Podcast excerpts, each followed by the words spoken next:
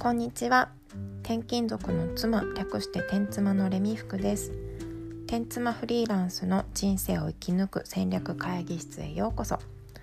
この番組は転勤生活を自分らしく生き抜くことをテーマにお家で働く天妻が今までに実践してきたことやこれから新たに挑戦することなどから得たヒントをお話ししていきます。今回このねチャンネル名を「天妻フリーランスの人生を生き抜く戦略会議室」っていうのに変えたわけなんですけどそれに伴ってもう一つ変えたことがあります。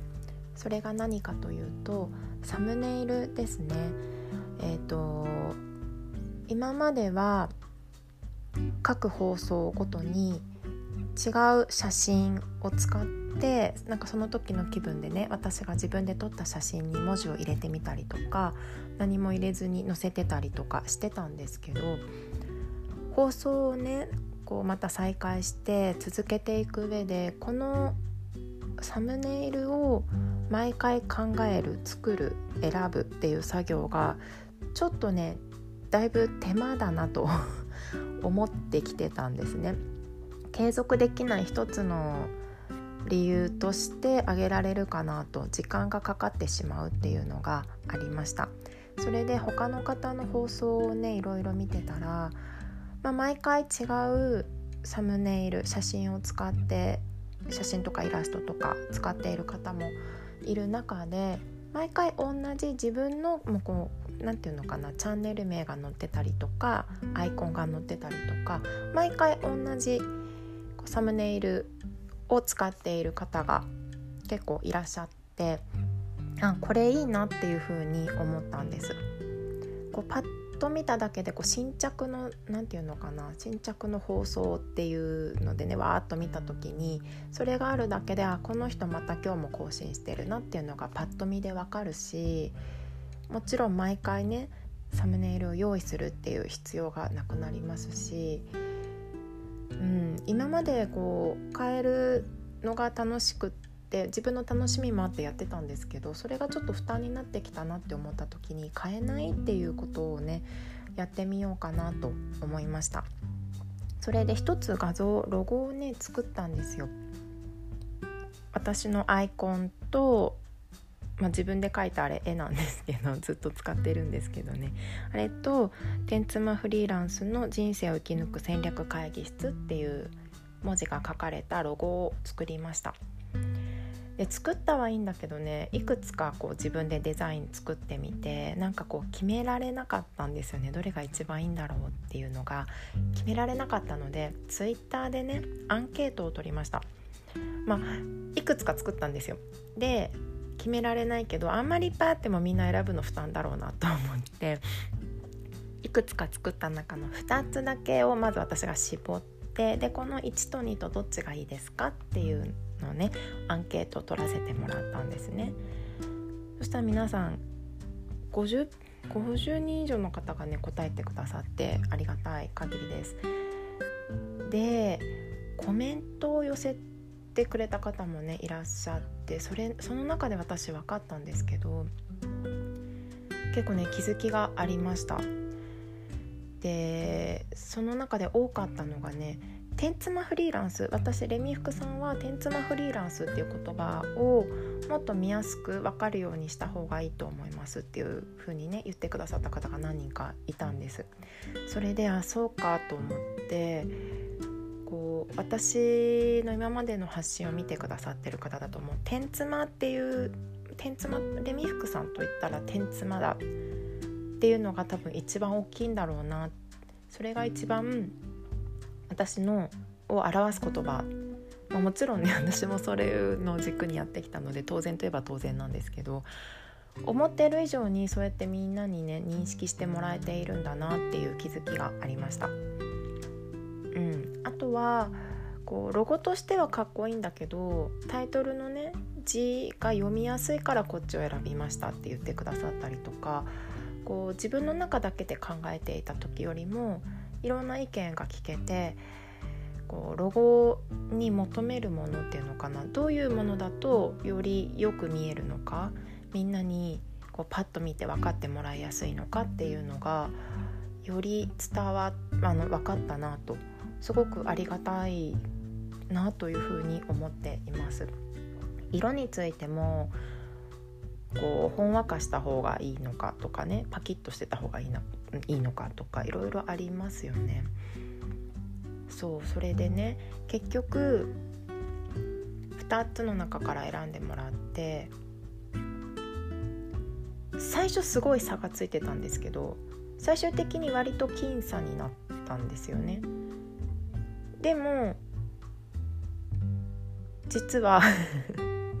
まこの放送のねサムネイル見てもらったら分かるんですけど最終的に選んだ私が決定したロゴは票が多かった方ではないんですよね。票が少なかった方のやつにしました。ただこ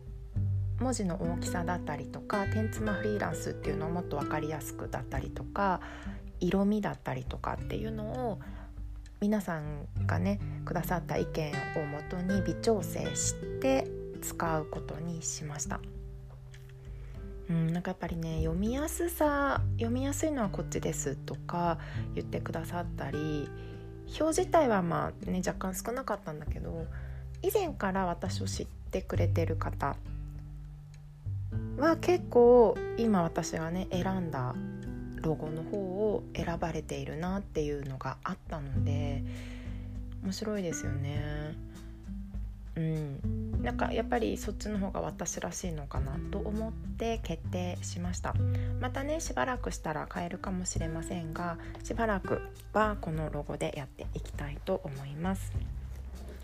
でロゴを変えたりそれからチャンネル名を変えたりして番組自体がねこうパキッと方向転換したのかって言われると そういうわけではなくって喋る内容は今までとねそんな変わらないと思うんですね。テーマも変わらないし。でもこういうリニューアルってたまにやるとねいいよなっていうふうに思いました。でこういうのって結構知らないところでもう現実世界でよくやってるよなっていうふに思いますね何か商品のパッケージだったりとかロゴだったりとかがこう変わっていく中身はそんなに変わってないけどパッと見が変わっていってまたこう新鮮な気持ちになったりとか新しいお客様がそれを手に取ったりとかっていうことってあるよなっていうふうに思います。でこれをね一番最近をこのジャンルもそういうことやるんだっていう風に私が驚いたのが本書籍なんですね。去年私が電子書籍を出す時に、まあ、リサーチを兼ねて本屋さんを結構ブラブラしていることが多かったんですどういう表紙だと目を引くのかなって思いながらその時に「メモの魔力」っていうあの前田裕二さん日本の起業家の前田裕二さんが出された「メモの魔力」っていうすごいベストセラーの本があるんですけどあれね私茶色い表紙の「メモのマリコ」っていう本持ってたんですよ。でも書店に置いてあったのは違ったの。もうちょもっとね女性向けほんわかした感じの柔らかい色使いになってカバー自体が全然変わって並んでたんですよ。で私続編が出たのかなと思って手に取ってみたんだけど続編じゃなかったの。中身は全く一緒なんだけどカバーだけが変わってたんですね。あのー、新しいカバーをめくると下に私が知ってる茶色い表紙のカバーが出てきて二重カバーっていうんですかねそういうの。あ本もこういう風に再度ラッピングし直して市場に出すっていうことあるんだなってその時に気づきました。でそういう視点で見ていくとねいくつか二重カバーこう新たに本の表紙を変えて書店に並んでいるっていう本いくつか見つけたんですよね。面白いなと思って。うん。なのでこういうねまた同じ内容なんだけど違う角度から見たパッケージにするっていう方法はありありっていうかなんだ効果があるからきっとやってるんだろうなと思うんです。なのでそんな気づきがありました。はい。今日は、まあ、ちょっとチャンネル名と私のサムネイルロゴを新しくね作ったよっていうお話から実際の世の中の商品でもそういうことってよくあるよねというお話で私が発見して最近驚いたのが書籍でそういうことがあったよっていうところまでお話をしました。はい。なので ごめんなさい。まとめになってないけど今日はこんなところで終わります。ここまで聞いてくださってありがとうございます。えっとちょっと何かヒントが得られたよなんていう方いらっしゃいましたらいいねボタンとか何か反応くださると嬉しいです。ではまたね。